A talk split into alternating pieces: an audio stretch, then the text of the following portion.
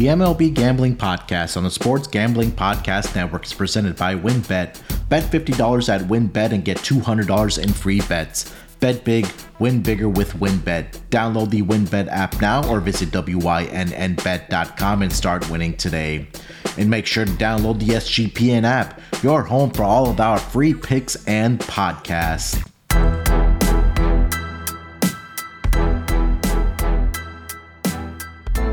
Welcome, everyone, to the MLB Gambling Podcast, part of the Sports Gambling Podcast Network. It is Thursday afternoon, 4:39 here on the East Coast. Here to break down the Friday schedule in the MLB, a 15 game schedule, a full schedule compared to what we got here on Thursday. So it'll be a, a little longer pod than we had yesterday, but excited to dive into the games, handicap them, and hopefully find some more winners for you guys. And joining me to break down the Friday schedules, my main man on the East Coast, Dylan Rockford. Dylan, how you doing this uh, Thursday afternoon, my man? Hey, I'm doing well, Munaf. Good to be with you. Yeah, it's uh, nice over here on the East Coast. We were just talking. It's probably like 75, 76, perfect weather, but good to be with you. Got a lot of games to break down. Yeah, it's starting. Uh, the weather's starting to warm up, so hopefully uh, that helps, uh, at least on the baseball field as well, to start seeing some more runs being scored. But um, mm-hmm. Yeah, uh, the the winter start. Oh, so the winter's not the winter, but the weather's starting to shift, starting to heat up a little bit. I think across the country here, it's really getting hot down here in Texas, as it usually does in the summertime. And hopefully, uh, with that being said, our picks stay heated and we can heat up a little more with our uh, lock and dog. But we've been doing pretty well throughout the season here. Uh, but like uh, I said, we're here to break down the 15 game schedule for Friday. Um, Dylan, before we do get into the games, uh, is there anything of note maybe from yesterday's game that uh, kind of stuck out to you? I know me and uh, Noah talked about the no hitter and and the uh, night that the Angels had on Tuesday, but as far as last night, anything that's worth mentioning before we get into the games here? Uh, well, I w- didn't really watch too much yesterday just because I was at the Met game last night. Uh, awful performance, to be honest, by Miguel. Only got four outs, and the oh, yeah. Nationals went all rocked us. So it was a bad left in the eighth inning. I was just disgusted, but it was nice to see us a bounce back. But yeah, going back to your the no hitter about Detmers. Uh, I've read a lot of things about the guy, and they said, and I read things that maybe he was brought up too early. He's not at the MLB level, but he's proven a lot of people wrong right now. And I think it's good to see a young guy, especially in Anaheim, where they have all this talent with Trout and Ohtani. It's good to see another guy out there performing well. I'm happy for the kid. Yeah, even this afternoon, I was watching the Tigers and the A's game, and uh, Beau Brieske got the start. Mm-hmm. For the Tigers, he he got into some trouble early on in that first inning, where he did give up two earned runs, but they scored three runs overall. Did the A's in that first inning? But after that, he was pretty solid for the uh, Detroit Tigers. I think he there was he finished I think through six innings, and I don't think he um, threw more than 15 pitches for those rest of those innings. So it was exciting to watch that. Um, but Michael Fulmer did give up a two uh, two run bomb in the eighth inning there, or it was it seventh or eighth inning to the A's, and that kind of got them over the top. They got the victory five to three there. But yeah, we we we talked about uh, the no hitter, but there's a lot of young, exciting pitchers that are coming up right now, and I think that's going to be something fun to keep an eye on. I think you and Noah do a great job of bringing that kind of perspective and that type of handicap uh, to the MLB gambling podcast, which which really helps. And again, going back to last season, Malcolm did a fantastic job as well finding those up and coming pitchers. Um, to us kind of target throughout the season. So hopefully we'll keep an eye on that for sure. Uh, Dylan, let's just dive right into the games here, my man. We got 15 games to get through, so let's just dive right into it. The first game on the schedule, it's going to be a 6:35 Eastern start between the Cincinnati Reds hosting, or not hosting, I'm sorry, in Pittsburgh, uh, take on the Pirates. Uh, currently, the probable pitchers for this game is going to be Tyler Mahle for the Cincinnati Reds. For the Pittsburgh Pirates, going to be Mitch Keller. Uh, looking at the opening lines for this game right now, I am seeing the Cincinnati Reds a minus 115 favorite. Pittsburgh Pirates, a home underdog at plus 105. Total set at seven and a half with juice towards the over at minus 120. Looking at the pitching numbers for both of these uh, starting pitchers, Tyler Mahle, like I said, not off to a great start. One and four so far this season, a 6.46 ERA, a whip of 1.57. really um, kind of has been lackluster. He hasn't made it out of the fifth inning in uh, any of his starts so far this season. Um, he did have the one good start in this in his first start against Atlanta in Atlanta, but other than that, he's given up four, seven, two, three, uh, five, and he did face his Pittsburgh Pirates team last week at home, where he did go five innings in that game. Only allowed one hit, but he did give up two home, uh, two earned runs, and that came off a long bomb. Uh, did have six strikeouts in that game, and again, he's really been inconsistent uh, and getting into trouble about location, and he's walking a lot of guys. So he's had, had at least two walks in every single one of his starts. He's had three walks issued in three of his last four starts for the uh, Cincinnati Reds, and we kind of go back, Dylan, to last year where we talked about the beginning of the season that Tyler Mahle is one of those guys that was really good on the road and really bad at home. And I know still a little bit early on, but he, he's been equally bad at home, but now he's uh, really bad on the road as well. So no real consistency right now for him. And then, like I said, on the on the mound for the uh, Pittsburgh Pirates, going to be Mitch Keller. Mitch Keller also is 0 4 so far this season. 6.11 ERA, a whip of 1.54. Uh, he did face the Cincinnati Reds last week um, in their weekend series last weekend. And he did get roughed up by the Reds. Four and a third innings pitch. He did allow five earned runs uh, off of six hits, did issue three walks. Um, he's given up at least four earned runs in four, uh, four out of his six starts so far. So, not pretty numbers for these starting pitchers here, Dylan. But what did you kind of see from this game uh, for as far as a handicap. Yeah, no play on the side, but I do like the over. I got it at seven. Uh, I set my total at 8.2.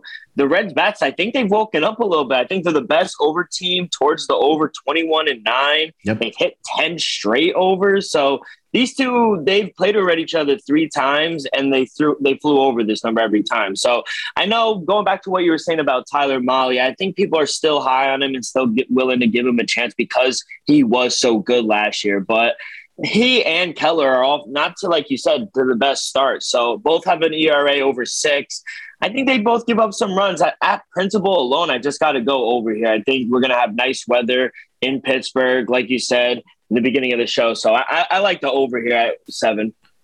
Yeah, I mean the only play for this game is over right now. I mean, I think we talked about this yesterday on the pod, uh, and I said I think the Reds had um, got at least nine runs combined in 14 out of the last 15 games. That's pending yeah. with the game today against the Pirates uh, in the uh, series opener. But looking at the numbers for both of these pitchers, real some inconsistencies here. I also do like the first five over if you want to throw that in there as well. Maybe go, you know, yeah. stack it a little bit, go first five over and full game over because these bullpens are not that great either. I think they're number 28 and 30th in earned runs allowed by the bullpen. Um, so I, I got to continue to ride, especially at seven and a half. I don't understand what the books aren't seeing here if they're not just paying attention, but I think we got to continue uh, taking advantage of that. And again, I'm going to continue riding this Reds over. I've been a real proponent of that um, for this uh, for, for this Reds team so far early in the season. You have anything else for this game, Dylan? Before we get over to the next one. All I would say is that just be careful. Maybe we're seeing the total at seven, seven and a half because you do have winds blowing in at around nine miles an hour. So maybe that is okay. why. Okay, that makes sense. Uh, let's get over to the next game of the evening. It is going to be a 640 Eastern start between the Milwaukee Brewers in Miami. Uh, this is going to be a pitcher's duel. Starting pitchers uh, are uh, projected to be Corbin Burnes for the Milwaukee Brewers and Pablo Lopez for the Miami Marlins. Looking at the opening line for this game, currently seeing uh, the Brewers minus 140 favorites on the road here with the Miami Marlins plus 130 as home underdogs. Currently seeing the total at six and a half with juice towards the under. Uh, like I mentioned, Corbin Burnes so far this season, he's one in two with a 1.86 ERA, a whip of 0.80, 50 strikeouts already on the season for uh, Corbin Burnes. and he's been pretty impressive so far. Um, he, his last start was against the Atlanta Braves in Atlanta, where he did go six innings, only allowed one earned run, two runs overall, allowed six hits, but also had seven strikeouts in that game. And he, since his first start of the season against the Chicago Cubs, he hasn't allowed more than two earned runs in a, I think that's five starts uh, so far and has two shutout innings. Uh, sorry, two shutouts uh, since he's pitched against the San Francisco Giants on April 25th, six and two thirds, two hits allowed, no earned runs, and then also April 13th in Baltimore, where he went seven innings, uh, allowed three hits, but no earned runs. And Pablo Lopez, who's also been fantastic for the Miami Marlins. He's four and one on the season, ERA of exactly one, a whip of 0.89.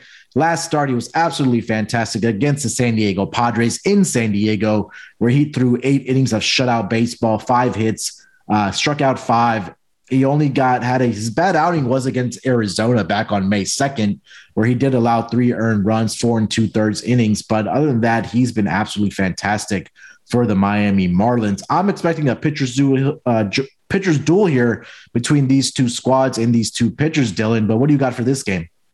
Yeah, I agree 100%, especially with the pitcher's duel. I actually think uh, Pablo Lopez is the better pitcher right now, uh, mm. but I'll keep this one short. This one might be my dog of the day. I did make Burnes the favorite, but at, I saw opening line of plus one, uh, excuse me, minus one seven. I think that's a little too high, especially the way Pablo Lopez has been dealing this day, uh, this season. Excuse me. Mm-hmm. He did have a poor outing against the D backs his last time home, but then he came back and, like you said, he had a great performance against the Padres and threw a gem. So yeah. Burnes, he's great but he did give up two runs his last outing on the road against the Braves. But the Brewers in general, they've been struggling. They lost four of their last five. And I think the value we're getting here with the better pitcher, in my opinion, in Pablo Lopez, you got to take a shot with the fish here, either on the money line or plus one and a half. I'm probably going to play it both ways. I was yeah. able to get Marlins money line plus 145 and Marlins plus one and a half at minus 130. So I like either. Yeah, I like that plus one and a half as well. Um, let me see here on this other book if they have it. But yeah, now it's up to 140. So you're on the right side there uh, yeah. for this game for the Marlins. I, I do like Pablo Lopez as well in this game. I mean, he's been he's been great. I mean, there's no other way to put it. The stats are backing it up as well. And, you know, the Brewers' numbers, at least over the last seven days, as far as their batting stats, are going to look good. But that's because they had a series against the Reds. And we know how bad the Reds pitching has been, both their starting pitching and the and the uh, and their bullpen.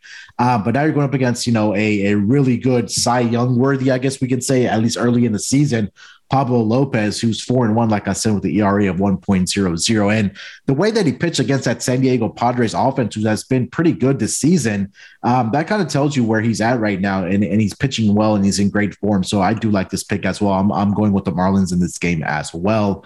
Um, anything else for this game, uh, Dylan, before we get over to the next uh, next game? No, no, I would just add that we've seen enough sample size. People could maybe say, oh, well, we have to see more with Pablo Lopez, but we've seen over what six, seven starts. So I think we have enough sample size where he's legitimate and he's actually a really good pitcher.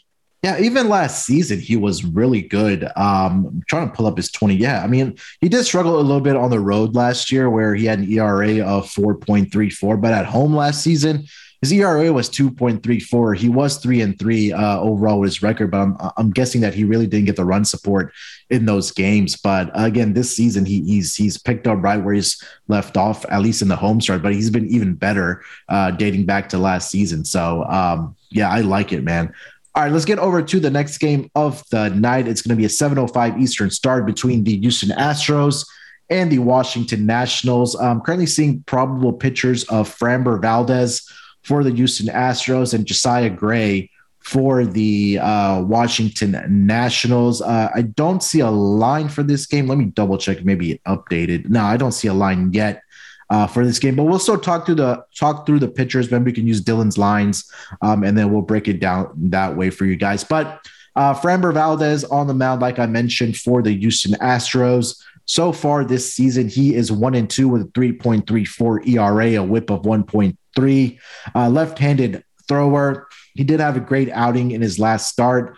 Um, he gave up only two earned runs in six innings, did allow nine hits, but he was able to get out of the innings against the Detroit Tigers. They're not a very good team uh, hitting when runners in scoring position. I think today was a good example of that as well. Um, he did have seven strikeouts in that last start, but he's been pretty consistent. The only bad start he did have was back on April 19th against the LA Angels, where he did give up six earned runs in four and a third innings um, and did give up four walks uh, with only three strikeouts in that game. On the mound for the uh, Washington Nationals, Josiah Gray, like I mentioned, four and two so far this season with a 3.45 ERA, a whip of 1.31. Uh, last start against the LA Angels in LA, he did give up three earned runs in a five and a third inning. Um, in two previous starts against the Miami Marlins, he did allow four earned runs. In his first start against Dylan's New York Mets, he did give also give up four earned runs in four innings, but um, he's been okay. Uh, this Astros offense looked like they're starting to pick it up. They they finished their game today where I believe it was uh, it was postponed. I guess not postponed, but it was. Um, it was like suspended. Yeah, it was suspended. There you go. That's the word I'm looking for because of weather. But they got the victory today. They currently are playing right now um, in Washington. one no, sorry, in Minnesota. Um, so they'll make the trip over from Minnesota to Washington. Um, Dylan, let me start with this before I get your handicap. Do you think this is a, a sticky spot for the Astros with the finishing the suspended game, playing another game, and having to travel into Washington? Yeah, I do. I do think it's a tough spot, especially I expect the Astros to open up a big favorite just because of how they play. They're eight and two in their last ten. They're a good away team. And the Nationals, for the most part, they they have a good they have a couple good wins and they are hitting the ball really well. But yeah. from what I've seen, if Juan Soto and Nelson Cruz really they don't get their bat swinging, the rest of the team kind of fails to uh, pick up and keep it going. So uh, I, I would imagine this is a tough spot for them. Depending on your price, I probably would need anywhere as a I think the Nationals a plus one fifty. If I could get a plus one fifty, I think that'd be a good spot. And okay. anything I would say anything over eight, eight and a half, I would take the over. If okay. it's to nine, I would take the under. Yeah. I'm looking. I'm trying to pull up their uh, just because Astros. the yeah, Astros, mm-hmm. just because the Astros, they have been winning, but they're uh, winning five nothing, yeah. three two, three two. They're doing it with their pitching and their defense. Not, mm-hmm. I know they broke out for eleven runs the other day, but besides that, they've been doing it with their fielding and pitching. Yeah, and I think we talked about this on the uh, Monday or, or, I think the Tuesday pod where the Astros um, pitching had been doing really, really well uh, for them over their kind of as they kind of turned around over the last ten games, and I think that um, going up against the Nationals, like you said, that if if Soto and, and if they get if they can get Nelson Cruz growing going, um, this uh, the lineup kind of other falls into place there as well. So uh, they didn't really get the bats going today. I know Juan Soto had the meaningless home run in the ninth inning here today, but yeah. Um, other than that, the, the offense, at least for today, was a lackluster. I think they used up all their juice yesterday when Dylan was in attendance to kind of ruin his day. But, yeah.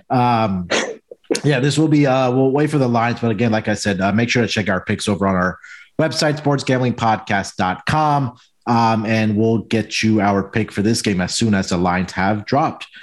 Uh, getting over to the next game of the night, it's going to be a 7:10 Eastern start between the Baltimore Orioles and the Detroit Tigers. Probable pitchers for this game for the Baltimore Orioles will be Jordan Lyles for the Detroit Tigers, it's going to be left-handed pitcher Eduardo Rodriguez. Uh, looking at the lines for this game, I'm seeing the Detroit Tigers as a home op- uh, home favorite. I'm sorry, minus 145 with the Baltimore Orioles a plus 130 on the money line. Currently seeing a total of eight with a little bit of juice towards the under the run line for this game. Um, let me see here. Do you see a run line for this game, Dylan? I don't see. Yeah, one. not on WynnBET, but for other books, uh, Detroit minus one and a half is plus 150. Okay. For the Orioles, plus one and a half is minus 156. All right, there we go. Um, getting into the numbers for the pitchers here, Jordan Lyles, two and two so far this season with a 4.05 ERA, a whip of 1.5. He had a pretty good outing in his last start against the Kansas City Royals. He actually went seven in the third inning in that game. Did allow seven hits, um, but only two earned runs, four runs overall. Uh, he's allowed at least seven hits in four of his six starts so far this season. In three straight games, he's allowed at least seven hits as well. Um, on the mound, like I said, for the Detroit Tigers is going to be Eduardo Rodriguez. Um, like we've said, uh, we were previewing the pause. He's coming over from the Boston Red Sox. So far, winless on the season, 0 2 with a 4.50 ERA, a whip of 1.16. did have a pretty solid outing against the Astros in his last start in Houston, where he went six and two thirds, only allowed one earned run in that game, did have eight strikeouts, did give up three walks. Um, but prior to that, he had given up at least three earned runs in four of his five starts. Um, has not faced the Baltimore Orioles yet this season. I'm going to pull up his uh, numbers for how he's done against the Baltimore Orioles while Dylan gives us his handicap for this game. Dylan, what do you got? Yeah, I think this is an ugly game here. Right? I don't want any part of either side. yeah. um, but I have a small lean towards the under. Both teams are under teams, and they're not scoring a bunch of runs. They're 10 and 20 toward the under this season. Mm-hmm. And even though the Orioles have been on like this nice kind of winning streak, uh, they've only done it three, three, two, five, uh, three, six, one, four, two. Like they're just doing it with their pitching. Their bullpen has actually been really well uh, pitched well. So I think uh, I actually would side with the Orioles. I, would pick on Erod a little bit. Uh, I don't think he's that much better, and I would argue Jordan Lyles probably might have a better season right now than Erod. So if you could get a good outing from Jordan Lyles, I think he could keep this game under with their bullpen, maybe squeak out a 4 2, a 5 2 game, get this game under. Yeah, I'm looking at Eduardo's uh, Rodriguez game log against the Orioles. Uh, obviously, when he was with the Red Sox, and he actually has won six out of his last seven starts against the uh, Baltimore Orioles, and he hasn't uh, in that span um, he's only allowed three earned runs and two starts. Other than that, it's either been shutouts or he's given up one earned run. So the history is there for uh, Eduardo Rodriguez against the Baltimore Orioles, and he's familiar with that team, being in that division for so long, obviously with the Boston Red Sox. Um, so I'll, I'll lean here with the Detroit Tigers, but I just still feel like that minus 140 price is a little bit steep, especially with the way yeah. the Tigers have been playing as of late. But I do lean with the Tigers. Uh, but at minus 140, I think it's a no bet for me. I think that's, a, like I said, it's a, it's a little too high for me. Uh, anything else for this game, uh, Dylan, before we get over to the next one? No, that would be it. Yeah. All right, let's get over to the next game of the night. It's going to be the Seattle Mariners heading into New York to take on Dylan's Mets. Uh, it's going to be probable pitchers for this game for the Seattle Mariners. Marco Gonzalez, and then on the mound for the New York Mets, it's going to be Mad Max, Max Scherzer.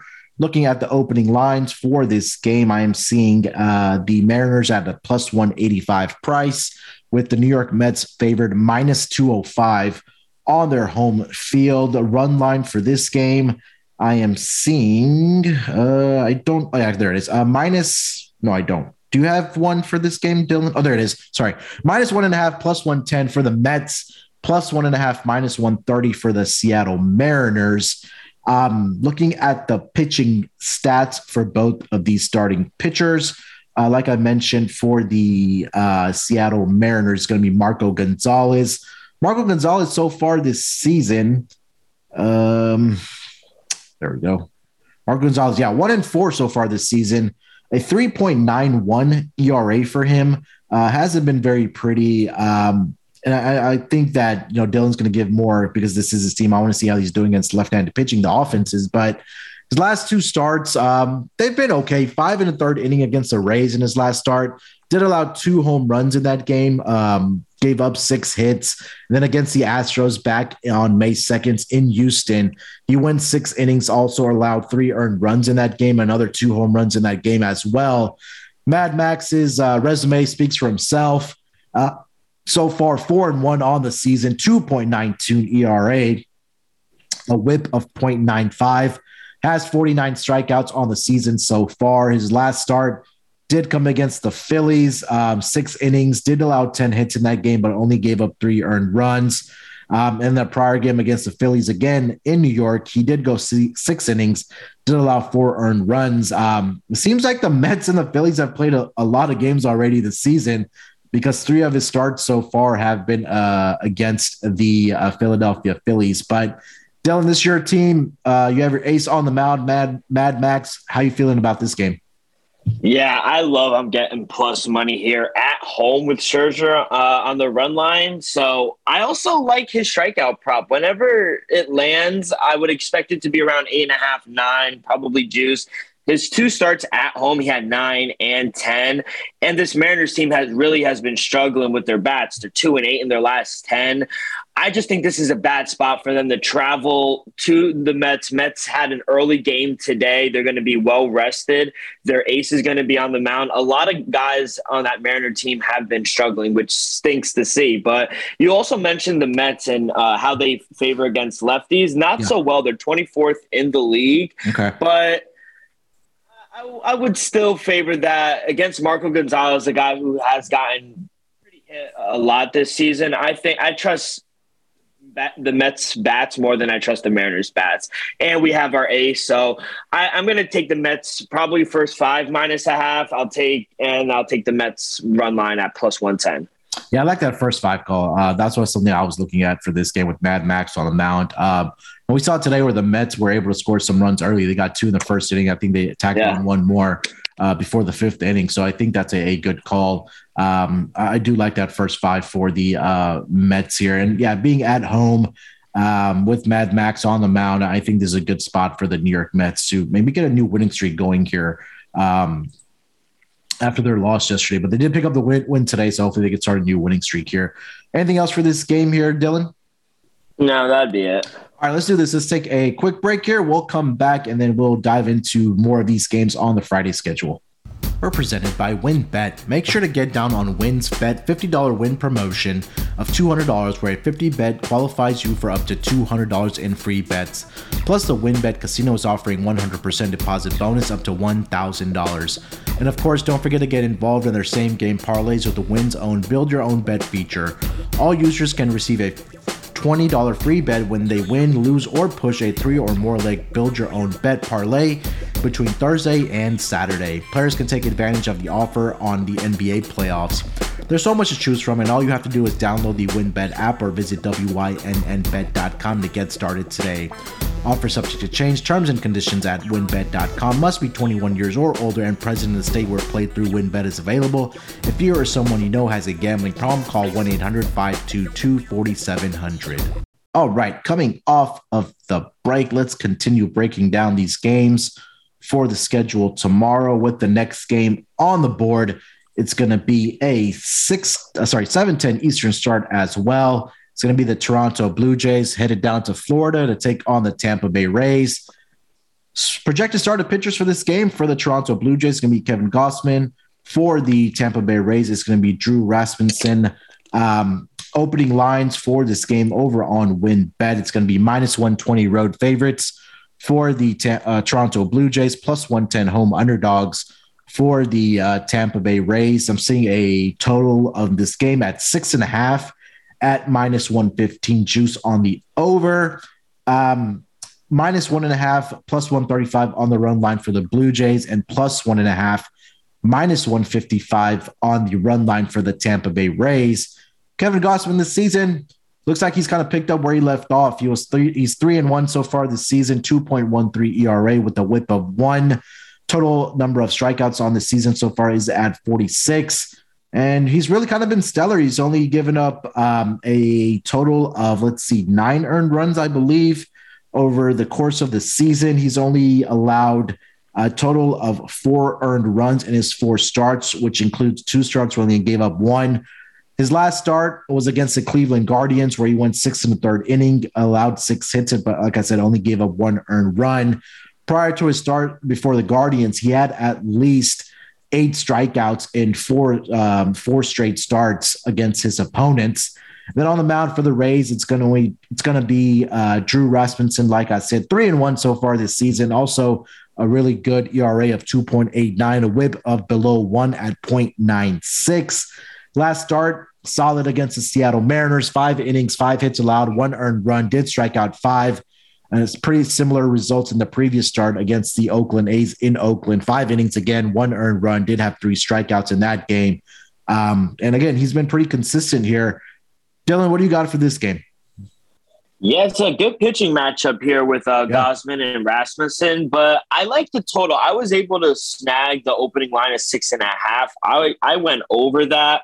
Okay. At seven, I still I still like it over. I set my total at seven point three. I think they just went a little low. The Blue Jays they've gone over this number four of the last five. while the Rays, they've gone over this number three of their last five. Um, Gausman, he's given up more runs on the road than at home. And I just think with how good these lineups both are, eventually we're going to see some runs, whether it's the bullpen or not. And I just think with how these two teams are going in different directions, uh, Tampa winning seven of their last three, while uh, the Blue Jays are lost three of their last seven, but they're still playing high score games. So mm-hmm. both both totals in their last ten, Blue Jays are six and four towards the over, while Tampa Bay is six three and one. So I think we see over six and a half. Yeah, the number seems does seem a little conservative here. I mean, just based off of the pure numbers that we see from the pitchers here so far, but like we know the offense is eventually going to come back around for a lot of these teams, right? Because early on, at least in the first month of April, uh, during the regular season, it was nothing but unders. I think we're at 60% towards unders, but we know eventually that the books are going to adjust their numbers. And we're seeing that early in May. We're seeing a lot of, you know, six and a halves and sevens. And I think kind of going back over the like last years, and Dylan, I think you can probably agree to this. That only time I like saw six and a halves were when it was like Clayton Kershaw versus like Jacob DeGrom, or it's like two ace pitchers going up against each other. And that's the only time I saw like six and a half numbers. But for us to see a lot more six and a halves, I guess I, I understand why we're seeing them right now uh, with, you know, lack of offense and, you know, quote unquote, the baseball being dead and things like that. But at some point, the books are going to have to adjust. And I think we're seeing that right now at six and a halves and sevens being displayed. But yeah, I agree with you here. I'll I'll I'll, I'll take a, probably half a unit on the over here because I think these offenses, you're right, are capable of you know breaking out at any point. Uh, I lean slightly towards the Blue Jays as well in this game. Again, Kevin Gausman has been pretty stellar so far. And I'm just expecting this Blue Jays offense. We're all waiting for this offense to kind of explode because it got so much hype at the beginning of the season, and they've kind of been lackluster at least over the past several weeks. But um, I- am leaning towards the Blue Jays here. But do you have anything else for this game, Dylan? Yeah, I would just add. Uh, I actually I sat behind the bullpen, and the guy threw my friend a ball, so I felt the ball, and uh-huh. I don't know, it feels kind of different. It, and okay. we kind of made a joke about it. We are like, huh, look, we got a deaded ball, but I don't know. It just feels kind of different, and I, I, think you're right. We're going to start to see more overs. But as uh, regard to the side, I did actually make the. I flipped it. I had the Jays as a minus one fifteen favorite. So okay. at plus money, I'd have like a small half unit on the Rays. Okay. All right. Uh, let's get over to the next game of the night. It's going to be a 720 Eastern. No, sorry. Uh, seven, yeah, 720 Eastern start between the San Diego uh, San Diego Padres, I'm sorry, headed to Georgia to take on the Atlanta Braves. It's going to be a pitching uh, matchup between Yu Darvish for the San Diego Padres and Max Fried for the Atlanta Braves. Um, looking at the opening lines for this game, currently seeing the Atlanta Braves a home favorite of minus 135 uh, the San Diego Padres plus 125 on the money line. Total of seven for the game with juice towards the over at minus 115.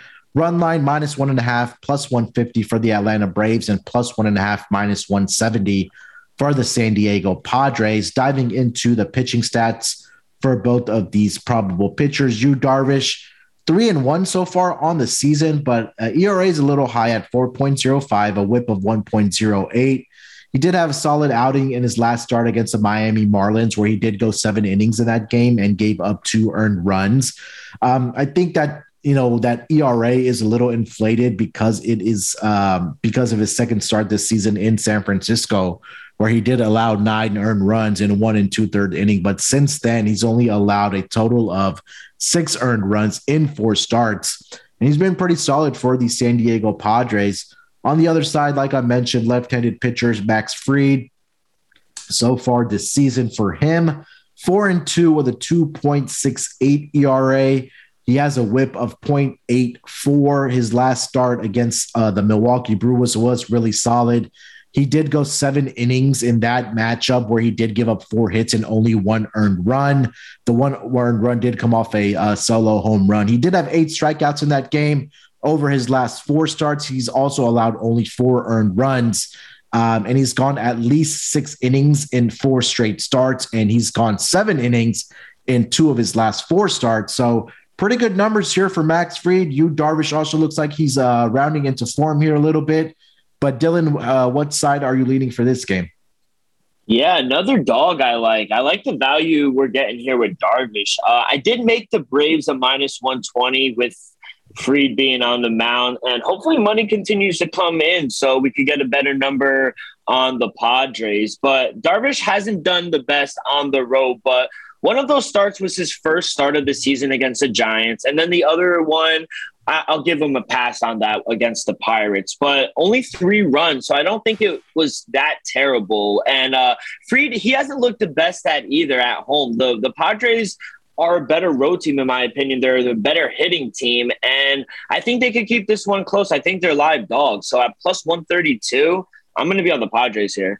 Yeah, I should have mentioned that uh, Yu Darvish has has faced the Atlanta Braves this season already back on uh, April 17th, um, where he went six and two thirds in that inning, gave up only one earned run and four hits.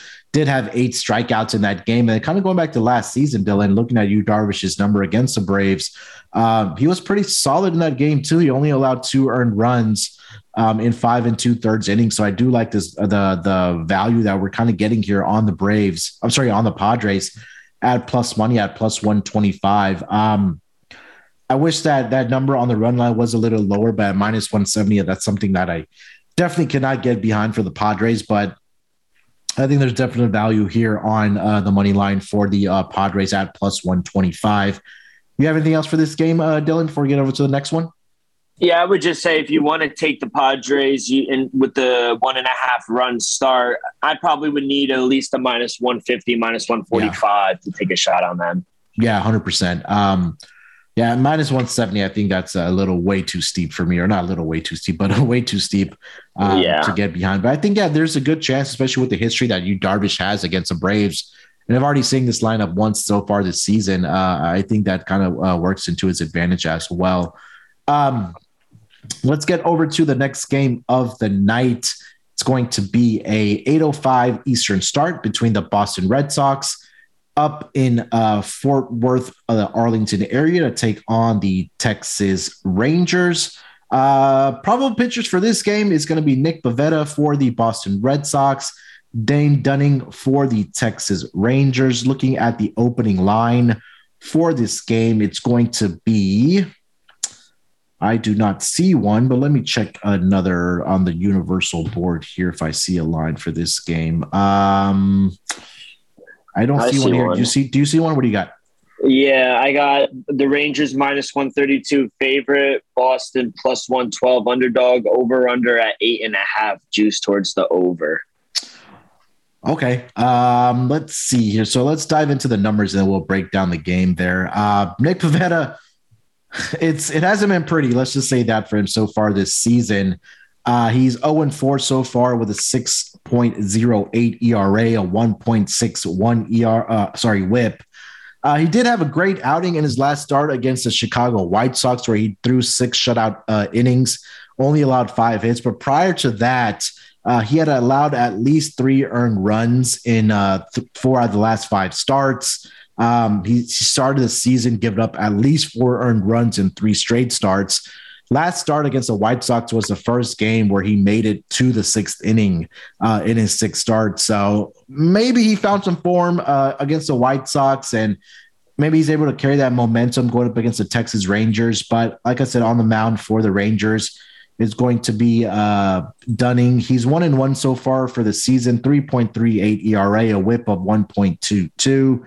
His last start was against uh, the New York Yankees in Yankee Stadium, where he was pretty good. Six innings pitched, only gave up one earned run off of two hits, five strikeouts, um, three straight starts where he's allowed uh, two earned runs or less. And he's gone up against some pretty good offenses in that span. It was Houston, Atlanta, and in New York against the against the Yankees. So uh, it's looking pretty good so far from what we saw from compared to last season from Dunning, but what do you think for this game here, Dylan, between the Red Sox and the Rangers?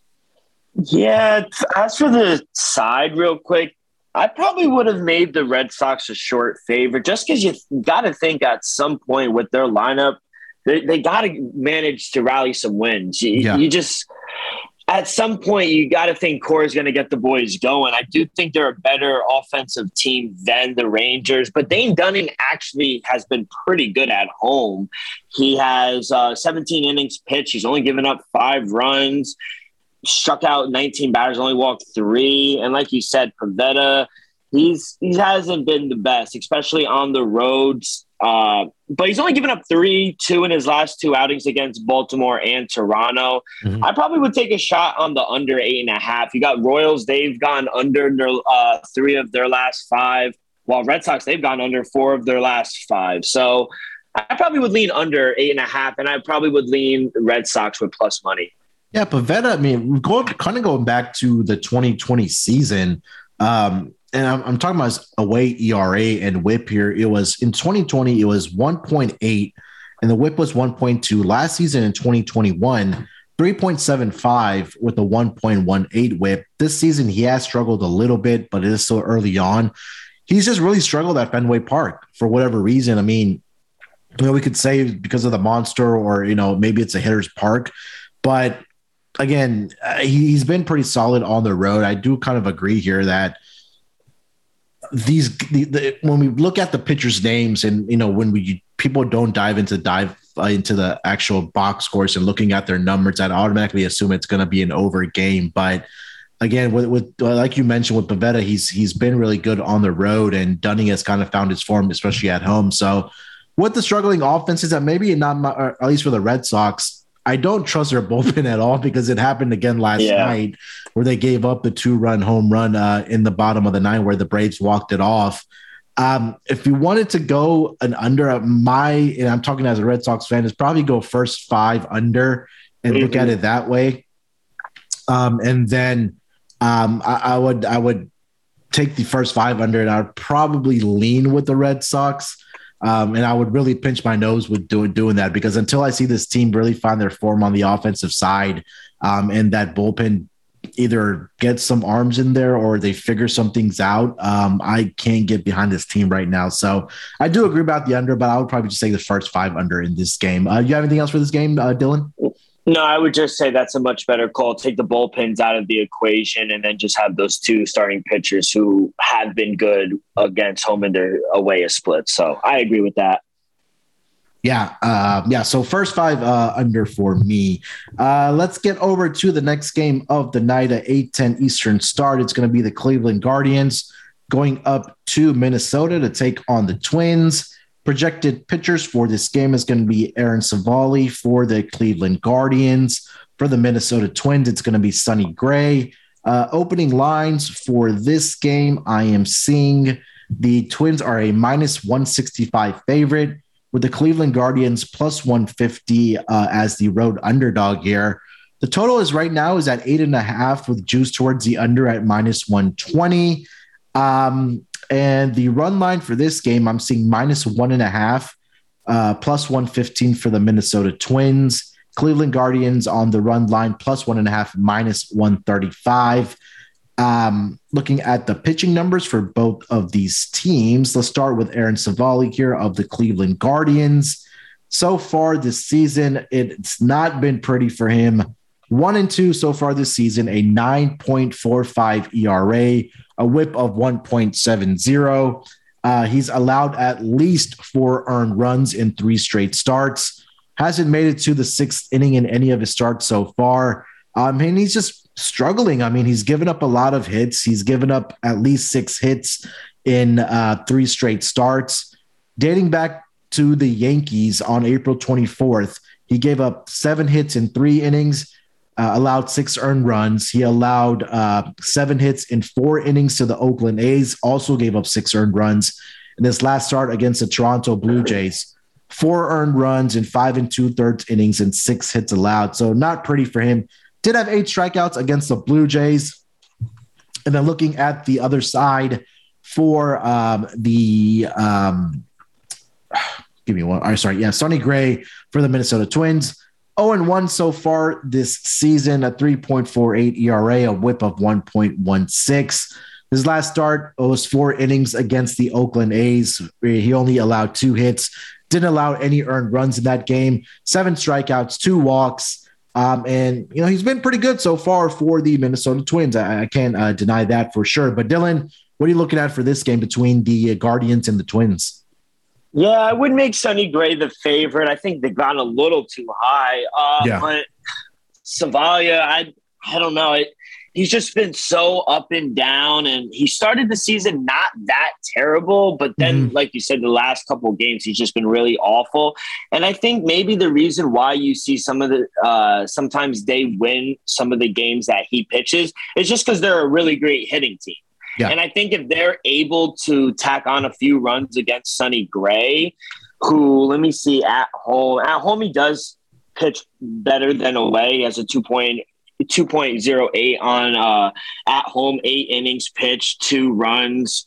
Does give up uh, a couple walks, but I think if they're uh, the hitting stays with uh, Cleveland, I think, and they get into a kind of one of those shootout games, I think they're live dogs. But I probably would need a plus 155, 160 mm-hmm. to be on the Indians. But maybe maybe look over because I, I think if Cleveland is able to, you know, shootout, then I think they're they're live dogs and they'll be able to keep up with Minnesota, who recently they haven't put up that many number uh, that many runs. Excuse me, three zero four one two. So you know, I, I think if if they get into a shootout, I, I like Cleveland here or the over. Yeah, every single start so far for uh Civale, um, that we've seen at least at least nine runs being scored in every one of them. And I'll just kind of read off the total runs in his five starts. So last was against the uh, Toronto Blue Jays, 11 runs. Against the A's, a total of 17 runs. Against the Yankees, 12. Against the Giants, nine. And then that first start against the Kansas City Royals, 17 runs. So they were kind of onto something here uh, against uh, on the over. When I when I see him on the mound, until I see him turn it around, I got to continue backing the over in his in his um in his starts. And like you said, if the if the Guardians are able to get a couple runs, maybe you know three, I three out of four runs, I think this game could easily get over. I could see a scenario where it's like six four or, or seven four. There's there's at least ten or more runs being scored in this game. So I'm gonna side with the over. I do think the Twins do win this game. Um, but at, like you mentioned, you hit the nail on the head that I just can't get behind a price where it's at minus 165 on the Twins um, for this game. You have anything else for this game, Dylan? No, that would be it. Just over and lean Indians if we could get a better price. Maybe even lean. I don't know about plus one. I, I don't know. Sometimes I have been seeing first five uh, plus one and a half. If you're able to get that and your book offers that, I would jump on that. Yeah, yeah. If your book offers that, definitely I would look out for that for sure. Um, Dylan, let's do this. Let's take another quick break here. We'll come back and then we'll continue uh, in the schedule for the Friday games in MLB. And now on to Sleeper. Sleeper is the fastest growing fantasy platform with millions of players. You probably already have a fantasy on there, and I use it for mine. It's a game changing product unlike anything else in the industry, and now you can make money on Sleeper by playing their new over and under game. It's super simple. First, in any sport, choose two or more players that you like and pick the over under. For example, number of points in a basketball game or hits in baseball. Then choose the amount of money you want to enter into the contest. If you pick correctly, you can win anywhere from 2 times to over 20 times the money you put in.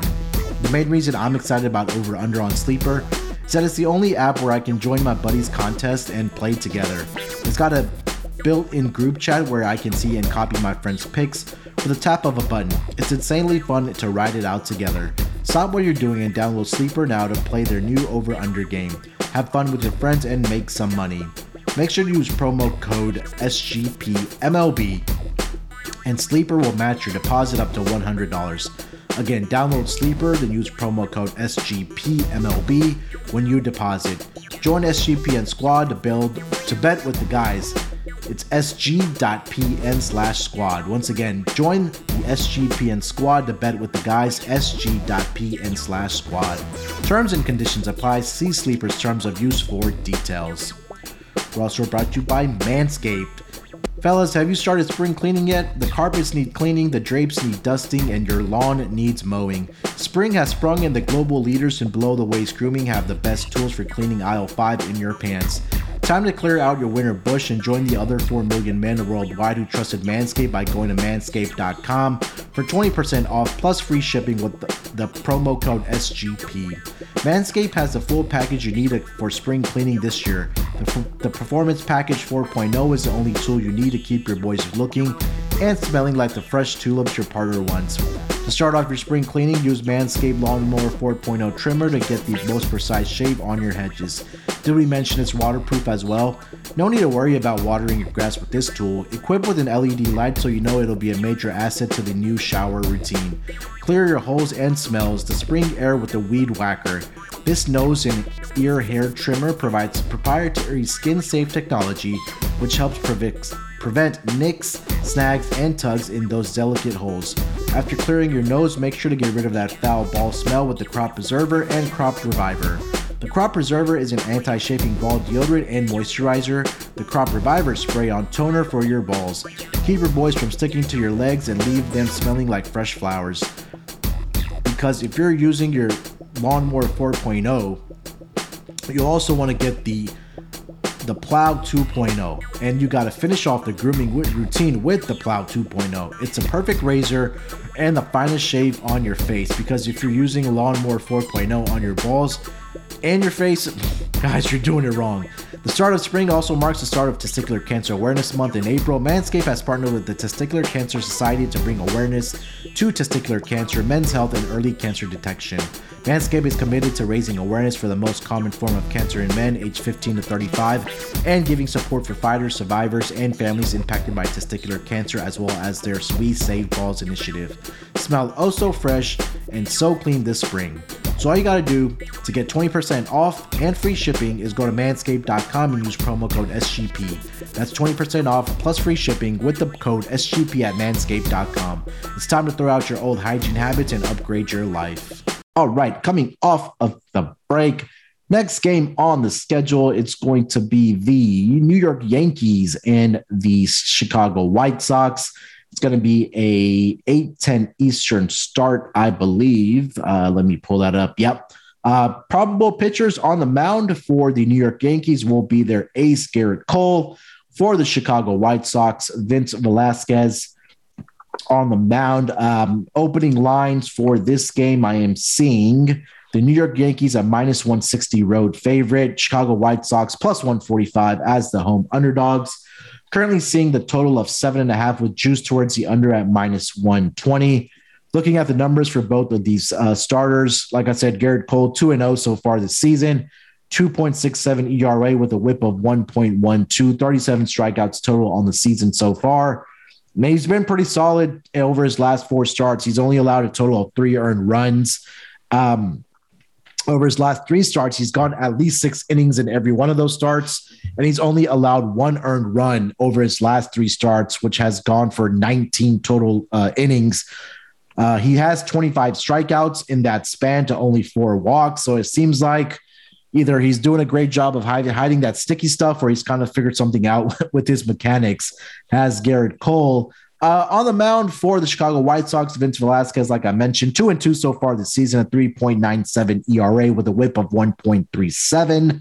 Um, last two starts have been pretty solid for him as well. He's gone at least five innings in both starts, only allowed seven hits combined, uh, only one earned run in that span combined, eight total strikeouts and two walks. Prior to those two starts, he was a little bit of uh, a little shaky did allow five earned runs to the Minnesota Twins in Minnesota and then three earned runs in the second start of the season. But it seems like in at least over his last two starts, uh, he's found some form. He did go up against the Red Sox in his last start where we talked about his the offense of the Red Sox has been struggling a little bit, but he was pretty solid against the LA Angels uh, at home back on April 30th. Like I mentioned, he didn't allow any runs in that game and did go almost six innings. But Dylan, what are you looking at for this game between the New York Yankees and the Chicago White Sox? Yeah, I like both. Uh, actually, I like the Yankees minus one and a half at plus money. I was able to get a plus 105 here. Both yeah. teams coming in hot, winners of eight of their last 10, both teams. But I think the Yankees have the pitching advantage here with Cole. He's only given up two runs on the road, no home runs. Walks are high, but the White Sox are 30th in the league in walks, so they don't walk a lot. And yeah, I think you're right. Maybe he's doing a, a better job hiding the sticky tack. But the Yankees are a much better hitting team than the White Sox, in my opinion. And I think if sure. they're able to get to v- Vince Velasquez at this nice plus price, I think it's worth taking a shot because I think the Yankees could win by two or more runs. So yeah, Yankees minus one and a half is the play for me. Yeah, Yankees. I mean, the hottest team in baseball right now, and, and you can't uh, ignore the, how many wins they have piled up so far this season. Um, and when you have your ace, Gerrit Cole, who early on in the season looked like you know it, it was going to be a repeat of last year, but over like we said, over his last three starts, he's really found some form, and I think that's some positive news for Yankees, uh, the Yankees fans and their organization that the amount of money that they are playing Gerrit Cole, that you know he's starting to look like the pitcher that they did pay him to be. So um, I'm gonna agree with you. I'm gonna go with the Yankees in this game as well. Again, the bats are hot for the Yankees. Um, you know they're playing great baseball coming out of the series against the Blue Jays. It's going to be a fun series between these two teams all weekend long. But at least for this game on Friday night, I do like the Yankees. Uh, and I do agree with you on the money line. I would throw some on the run line as well, especially at plus money right now. I think by the time um, this number uh, for the run line is probably going to be at even money or maybe even at a minus price. Uh, sorry, in the morning on Friday morning. So definitely lock that in as soon as you can. I do like that play for the Yankees minus one and a half as well. Um, next game of the night, Dylan, we have an 8:15 Eastern start. It's going to be the San Francisco Giants traveling to St. Louis to take on the Cardinals. On the mound for the San Francisco Giants is going to be Logan Webb. And I'm seeing Jordan Hicks as the listed starter for the Cardinals. I know we handicapped Jordan Hicks yesterday. Maybe there was a pitching change. Um, there was, yeah, Steven Matz was actually on the mound on Thursday for the uh, St. Louis Cardinals. So Jordan Hicks is back on the mound. Uh, he got pushed back against the Giants here. Um, looking at the opening lines for this game, I am seeing the San Francisco Giants actually favored at minus 120 on the road here. Cardinals even money at home. Uh, total is at seven and a half with juice towards the over at minus 120 run line. Uh, the San Francisco Giants are minus one and a half at plus 135. The St. Louis Cardinals plus one and a half, minus 155. Uh, looking at the numbers for both of these pitchers, and I'll start by saying this you know, Logan Webb has been one of those pitchers that has been absolutely fantastic at home for the Giants and um, on the road. And I'll pull his numbers as we kind of talk about him here. Um, hasn't been that impressive to me. And he right now on the season overall, he is four and one with a 3.82 ERA, a whip of 1.39.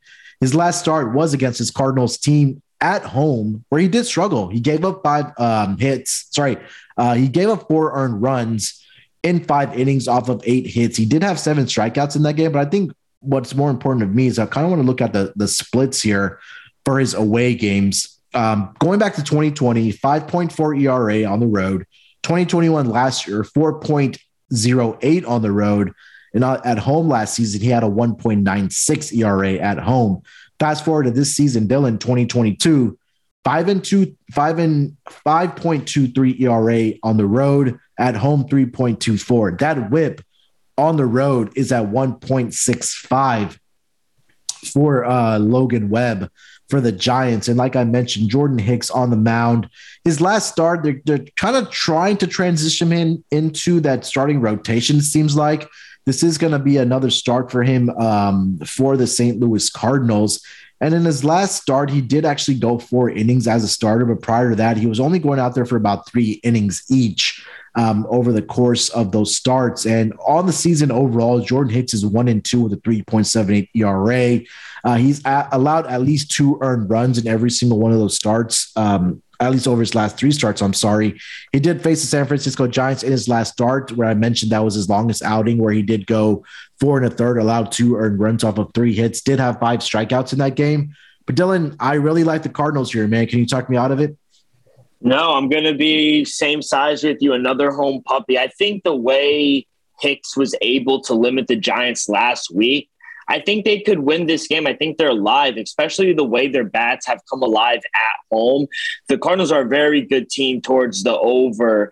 At home. The weather's going to be perfect in the high 80s, perfect conditions. And I think the nail on the coffin is what you alluded to. Uh, Logan Webb is a much different pitcher on the road than at home. So I think the Cardinals are live here, especially they just beat them uh, in Hicks's last outing. I think they could do it again at home. So give me the Cardinals here. Yeah, I think that's really what the difference is. Is that it's a it's a home and road splits between Logan Webb, and I think that's what's really leading me towards the Cardinals here. And Jordan Hicks, you know, start by start, he's going to get more confidence. Uh, they're letting him go a little bit longer in each of his starts.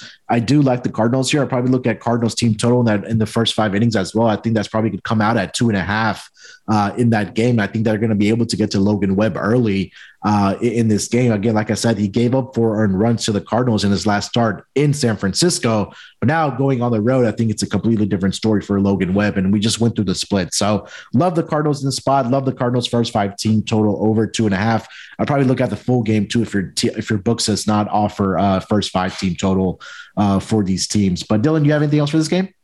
No, I just agree with everything. I, I think the Cardinals are live, and I like the over as well. Yeah, hundred percent. All right, next game of the night is going to be 8:40 Eastern start. It's going to be the Kansas City Royals headed to Coors Field to take on the Rockies. Probable pitchers on the mound here are going to be Zack Greinke for the uh, Kansas City Royals. For the um, Colorado Rockies, I am seeing some Kyle Freeland on the mound.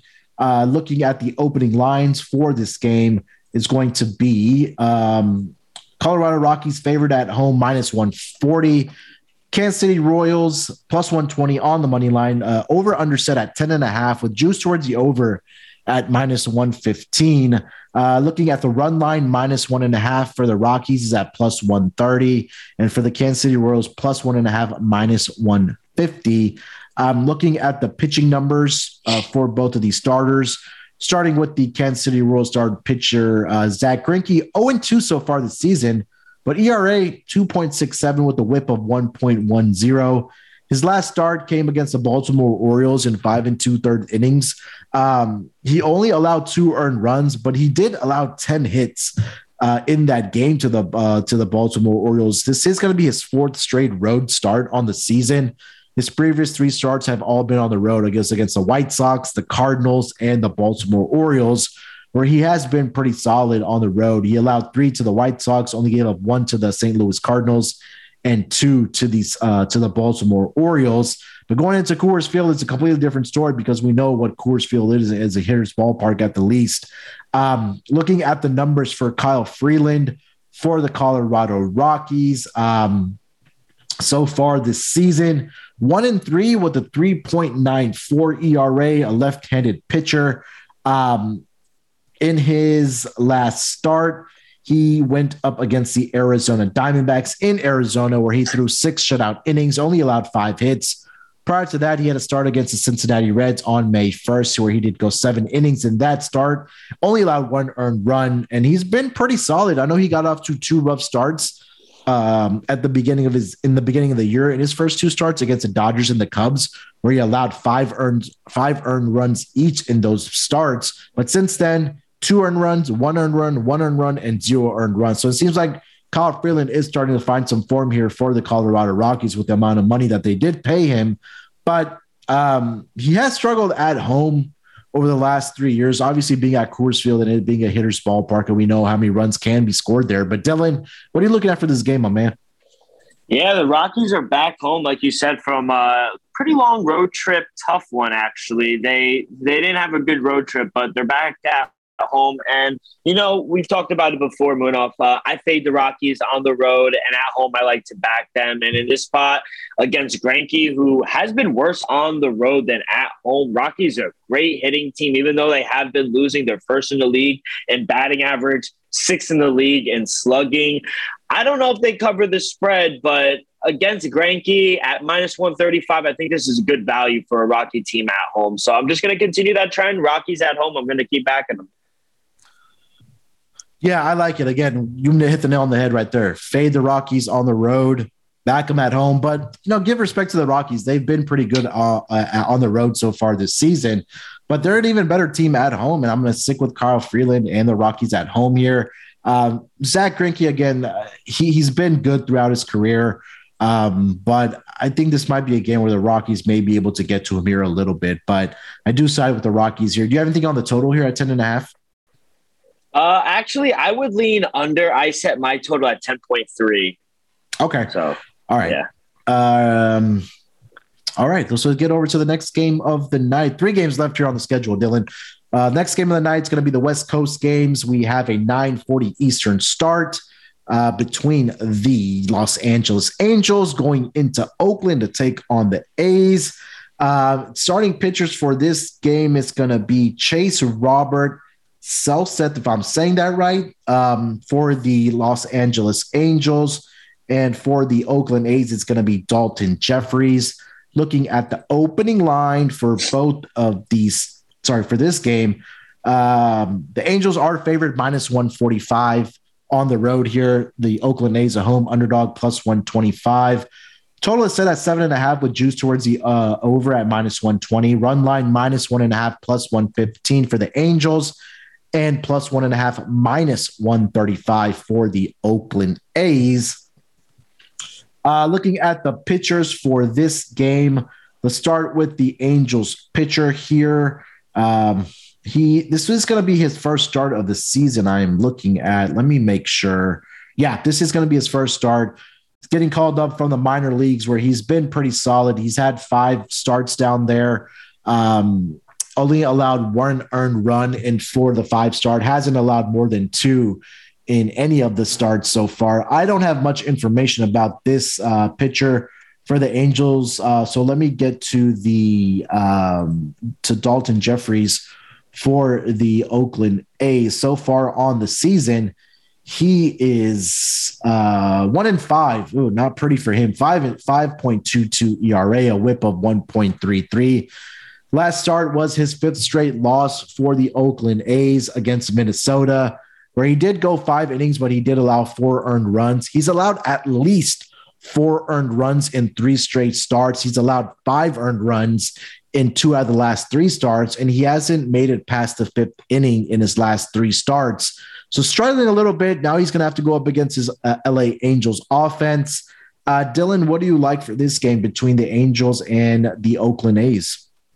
Yeah, I like the over. I was able to get it at a 7.5. Juice towards the over at minus 120, but I think it's the right side. I set my total at 8.2. The mm-hmm. Angels are actually a decent over team on the road, 15 to 16, but they've gone over this number four of their last five games. And the A's, they've been a little better with their bats. They just swept the Tigers. I know there's the Tigers, but still, I think it's a good confidence booster. And I think that's just what you need. You need to start seeing some runs, hit the ball, and that gains confidence. And now going up against the Angels, I think they could do that in the nighttime in Oakland, you start to see with the marine uh, marine overlay in Oakland, a lot of balls carry out there. We have winds blowing up to nine miles an hour blowing out. So I think we see some runs here at seven and a half. I just think it's a little low. So I'm going to go over. Yeah, I like the Angels here. Um, again, looking at the numbers for Jefferies, it just hasn't been pretty over his last three starts. And, you know, um, coming with this offense coming in where the Angels are playing really well so far this season. Um, I, I, just think that this is going to be a tough spot for Jefferies going up against, you know, guys like Ohtani Rendon, who's been doing pretty good. And he throw in Mike Trout, uh, Taylor Ward as, as well. So this offense um, has been pretty solid so far. I do like the team total over for the Angels as well. I think you could get a five day. I'm pretty sure it'll be at four and a half. I do like the first five innings team total as well for the Angels in this game, uh, but I got to side with the Angels here. I probably look at the run line for the Angels in this game as well. So Angels, everything for me in this game, minus one and a half at plus 115, team total over as well. Um, anything else for this game, Dylan? No, I would agree with the team total, especially if you're able to get a four. I set my team total for the Angels around an eight point, uh, eight point, four point five. So I like it at a four.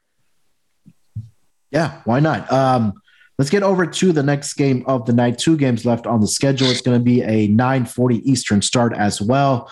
The Chicago Cubs headed to Arizona to take on the Diamondbacks. Drew Smyly on the mound for the Chicago Cubs. Uh, Zach Davies on the mound for the Arizona Diamondbacks. Looking at the opening line for this game, um, the Arizona Diamondbacks are a slight home favorite here at minus 115. Total set at eight and a half with juice towards the over at minus 115. Looking at the run line, minus one and a half, plus 155 for the Arizona Diamondbacks, and plus one and a half, minus 180 for the Chicago Cubs. Um, looking at the pitching numbers for both of these uh, pitchers, it's going to be, like I said, Drew Smyly on the mound for the Chicago Cubs. So far on the season, Smyly is one in three with a 3.04 ERA. Um, his last start was against the LA Dodgers, where he went four in the third innings, did allow two earned runs, uh, three runs overall. Uh, four strikeouts in four straight games for him for Drew Smyly, but he hasn't made it past the fifth inning in any of his five starts so far this season. Um, he's allowed at least two earned runs in three straight starts here for the Chicago Cubs. Um, and then on the mound, like I said, for the um, the Arizona Diamondbacks, I'm sorry, it's going to be Zach Davies. I believe going up against his former club. I believe he was with the Cubs last year, if I'm not mistaken. Um, he is one and one so far on the season with a 3.34 ERA, a whip of 1.21. His last start was against the Rockies at home, where he was pretty solid. His last two starts, in fact, he's been pretty good uh, for the Arizona Diamondbacks. Um, combined 11 and thirds innings, allowed only six hits, uh, no earned runs, but he did allow two runs on, I believe that was an error. I remember watching this uh, St. Louis Cardinals game, but Dylan, what do you got for this game between the Cubs and the Diamondbacks? Yeah, just two teams going in different directions. Uh, the Snakes, they're seven and three, while the Cubs, they're three, three and seven in their last ten. And I just think they're the better team right now, the Snakes, and they're doing it with their pitching with guys like Zach Davies, uh, Gallen, Bumgarner at his old age. I, I like Zach Davies as well. Last outing against a good Rocky lineup, like I just mentioned, he went six scoreless. So I, I think he continues to roll. The Cubs bats, they've really died. I remember talking about maybe a week, two weeks ago about Cubs. They were first, second in the league in batting average. Now they've dropped all the way down to 14th. So they've really died. And at home, they're pretty good, the Diamondbacks. They're mm-hmm. nine and nine. They're two and one. I mean, small sample size because they're not really a favorite a lot, but I was able to get a minus 110 on the Diamondbacks. I'll probably favor them up to a minus 130. I think they they should be a bigger favorite. Yeah, they're in good form right now, like you mentioned. And I think we're going to probably say this on every single podcast until we see their their pitching kind of regress here. But them getting Brent Strom over from the uh, Houston Astros as their pitching coach yeah. has really paid dividends for them. And I think the numbers speak for themselves with all the guys like you just mentioned and their pitching staff who have been really good for them. And I think you got to continue riding that, right? And I think that this is a good spot for them at home going up against Chicago. I do favor the um, Arizona Diamondbacks in this game as well. Cubs, like you mentioned, they've been struggling over the last 10 games. And I just don't trust Drew Smyly. I know he's a left handed pitcher, and the Diamondbacks have struggled against left handed pitching, but we saw them get to uh, Jesus Luzardo, who was also a left handed pitcher for the Miami Marlins. I think they got up, uh, I want to say six, earned, uh, six runs. Yeah, six the, runs. In the five five innings or six innings or something like that. So, um, yeah. yeah, I'm gonna I'm gonna back the Diamondbacks here. I agree with you 100. percent You have anything else for this game before we get to the last game of the night? No, I would also lean over as well. I think we could see a high scoring game. Okay. All right. Uh, last game of the night. It's going to be between the Philadelphia Phillies and the LA Dodgers. This is going to be a 10 10 Eastern start. Um, on the mound for the Phillies is going to be Kyle Gibson. And then on the mound for the LA Dodgers is going to be Clayton Kershaw. Looking at the opening lines for this game, the LA Dodgers are a, a heavy favorite at minus 225 on the money line, plus 185 on the money line for the uh, Philadelphia Phillies, seeing a total of seven and a half with minus 120 juice towards the over. And on the run line, it's minus one and a half, minus 105 for the Dodgers, plus one and a half, minus 115 for the Phillies. Kyle Gibson so far on the season, pretty good numbers. Three and one so far with a 2.94 ERA, uh, 1.07 whip. Last start did come against the Mets. In fact, his last two starts were against the Mets, where he combined to go 10 in the third inning, allowed eight hits overall, only allowed two earned runs in those two back to back starts against the Mets, but he hasn't allowed more than uh, two earned runs over his last three starts. He did allow three to the Colorado Rockies in Colorado, and his only his lone bad start was a second start um, this season against the Miami Marlins in Miami, where he did give up four earned runs in four and two thirds innings pitch. curious looking at his home and road splits here. He has struggled at home over his, uh, sorry, on the road over the last three years. Back in 2020, a 4.89 ERA with a 1.37 whip on the road.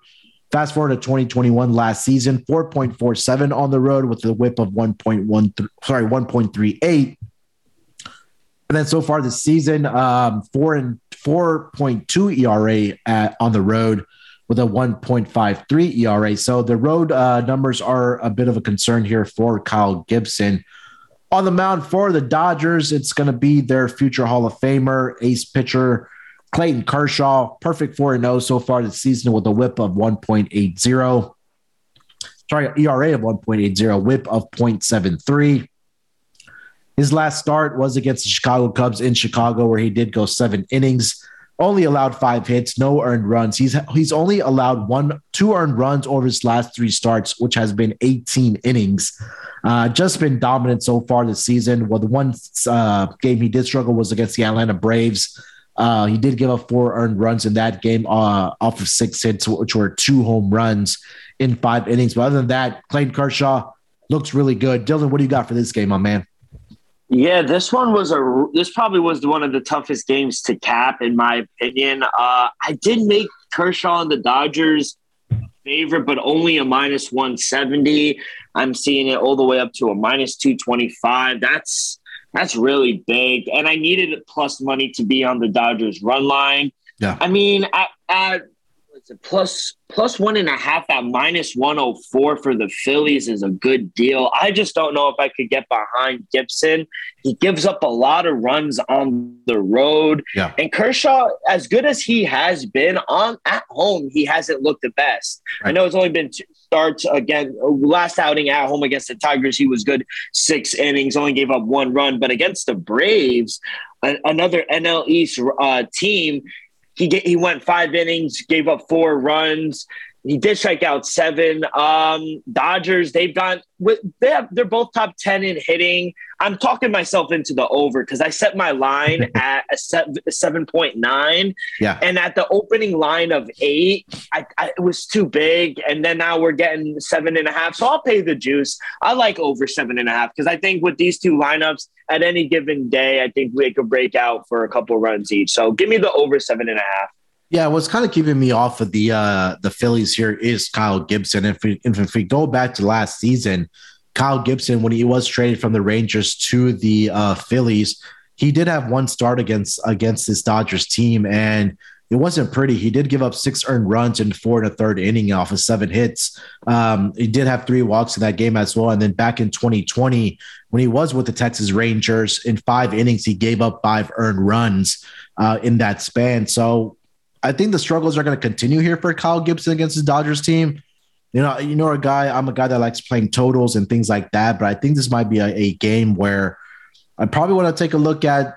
I'm kind of talking myself into the Dodgers here at minus one and a half. I know it's at a minus price, um, but I just feel like that the Dodgers just have Kyle Gibson's number, and with the numbers that he has at home, uh, sorry, on the road over his last three seasons, including this year where he's been bad, the history that he has against the Dodgers, which has been bad.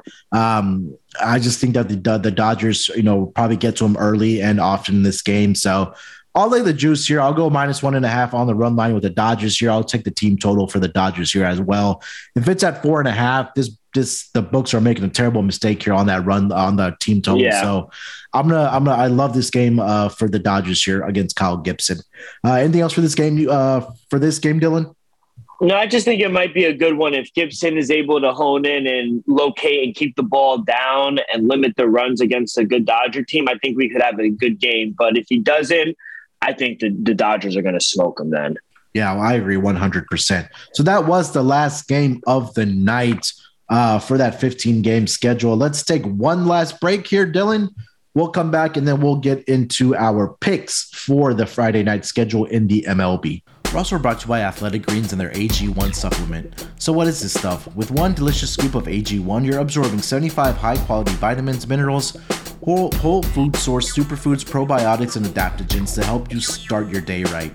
This blend of ingredients supports your gut health, your nervous system, your immune system, your energy, recovery, focus, and aging all the things. It costs you less than $3 a day. You're investing in your health and it's cheaper than your cold brew habit. AG1 supports better sleep, sleep quality and recovery, and Athletic Greens has over 7,000 five star reviews. To make it easy, Athletic Greens is going to give you a free one year supply of immune supporting vitamin D and five free travel packs with your first purchase. All you have to do is visit athleticgreens.com slash SGP. Again, that's athleticgreens.com slash SGP to take ownership over your health and pick up the ultimate daily nutritional insurance.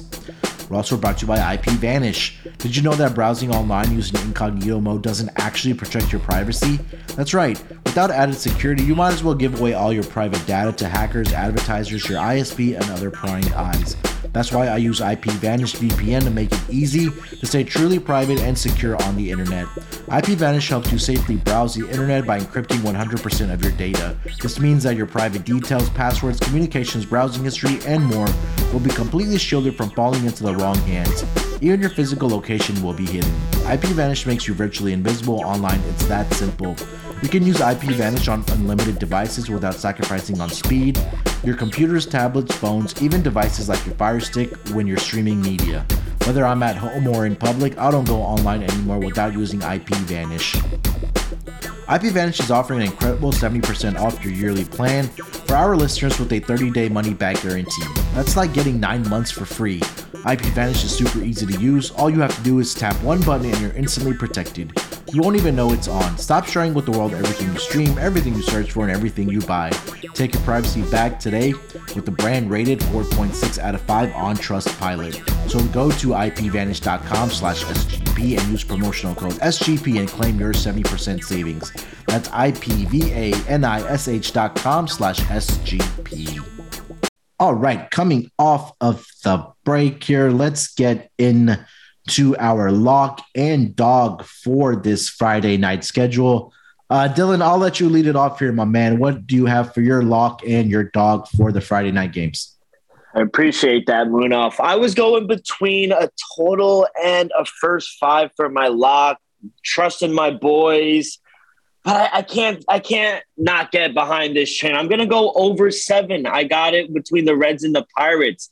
They the Pir- the Reds they've gone over in 10 straight game. They're 21 and 9 towards the over. Their bats have woken up. And with two bad pitchers on the mound, I think we see a lot of runs. So for my lock, I like Reds Pirates over seven. If it's at seven and a half, I like that as well. Yeah. And for my dog, we talked about it earlier in the in the um, in the podcast. I like the Marlins here. I got it at a plus 145.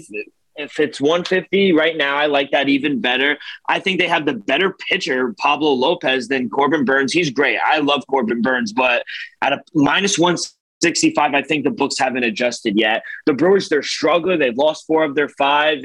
And to disrespect Pablo Lopez and give him this number at home, I got to jump on it. So give me the fish on the money line as my dog of the day.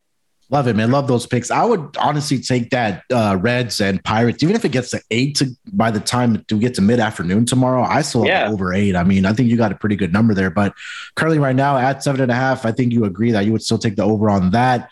I would go all the way up to eight if you if you, if you're you know getting to the pod late and the number has moved. So love that. I do love the uh, Marlins pick there as well. I was considering that as one of my dogs as well. So I'll co-sign that with you.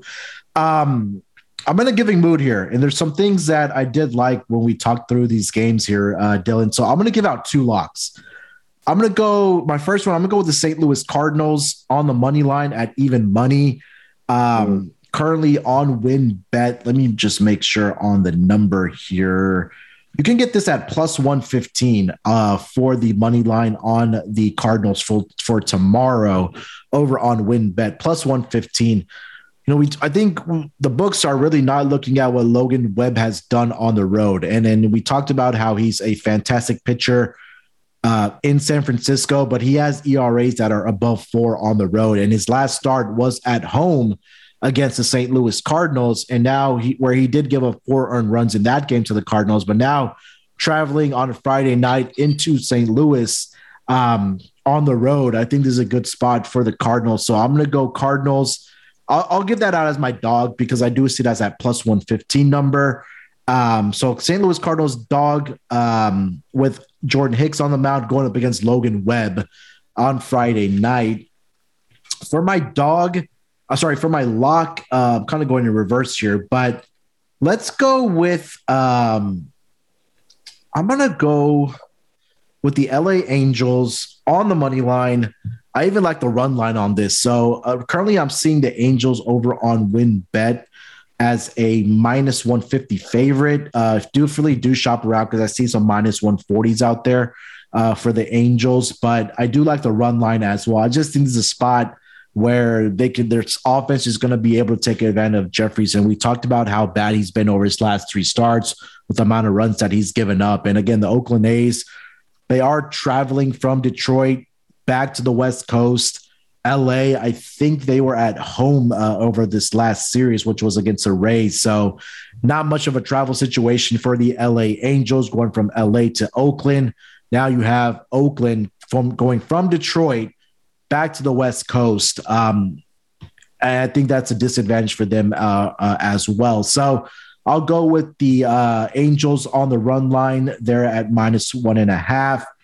And then I also like the Dodgers team total over one and a, uh, sorry, over four and a half for this game against the um, Kyle Gibson led Phillies. And again, we talked about how they've struggled on the road, uh, has Kyle Gibson uh, especially the history that he has against the Dodgers as well. So I like that. That I think the Dodgers going to be able to get to him early. I don't see a problem that with especially with this offense against Gibson, the history against the Dodgers, like I mentioned, where they can't get to five runs. So a couple of picks there. So let me recap it here real quick. I'm going to go with the Angels money line at minus 145. Uh, put a half a unit on uh, the run line at minus one and a half at plus 115.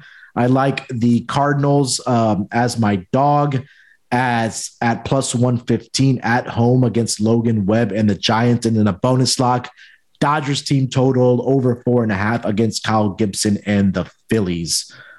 Dylan, what do you think about that, my man? I like it. I'll actually throw in a bonus lock too. Uh, I was debating uh, between this and the over. I like the Mets first five money line or minus a half, you'll still get it at probably minus 110, 115 with Scherzer on the mound. I think he dominates. Mariners traveling. I think this is a bad spot. And yeah, I, I just think the Mets are going to win first five. They're one of the best teams besides surprisingly the Diamondbacks first five. So I like the Mets first five minus a half as well. Yeah, there we go. So bonus locks. We're in a giving mood here today to end the week uh, between myself and Dylan. I think we did a, a, great job of handicapping those games, getting into those numbers for uh, the pitchers and and kind of finding those trends. And even I think those travel situations really do add up. Uh, I know it's still early on in the season, but I think that's something worth mentioning um, on the pods as we kind of handicap these games as well. So that's going to do it for our episode for the Friday games here on the MLB Gambling Podcast. Uh, Dylan, do you have anything else you want to get off your chest here before we get out of here, and then let the people know where they can find you on social media? Yeah, just uh, just be patient with us. Uh, it's a long season. Everyone goes through droughts, and if they say they don't, I feel like they're lying because it's a long season. Everyone does it. There's ebbs and flows. But yeah, you guys can follow me on Twitter at Rock24 with two Ks, and make sure you follow the MLB Gambling Podcast Twitter page at MLB SGPN and yeah, I give out my plays every day, and on uh, the weekends I give out some UFC plays as well. So yeah, you guys should check me out there. Yeah, definitely check out Dylan on Twitter. Like he said, definitely check out the uh, or get and make sure over to the MLB Gambling Podcast Twitter account at MLB SGPN. Uh, Noah is doing an absolutely fantastic job uh, with our Twitter account. It's really growing by the day, and it's really growing our listeners as well. So Give us a follow there uh, at MLB SGPN. You can follow me on Twitter at SportsNerd824. Also, uh, make sure to get over to the website. A lot of great stuff happening there in between the playoffs uh, for the NBA, uh, NHL playoffs as well. Um, and then we're starting up the NFL content as well. The season before we know it, it's going to be draft season. So a lot of fantasy content happening as well. And then again, the newest podcast on the um, Sports Gambling Podcast Network, the WNBA podcast. And I think there was a new podcast that dropped today as well, but uh, I'll have to double check that. I'll, I'll shout that out next time. But thank you guys. Thank you guys so much for listening to us today. We will be back next week in some form or fashion. An historic episode. It's going to be episode number 100 for the MLB Gambling Podcast. So definitely look out for that. Um, so good luck with the, your bets tonight on Friday night as well and on the weekend. Bet responsibly. We hope to continue to crush it throughout the week and the weekend. And we will be back next week, like I said, for Major League Baseball. Good luck. Let's break these books off and let it ride.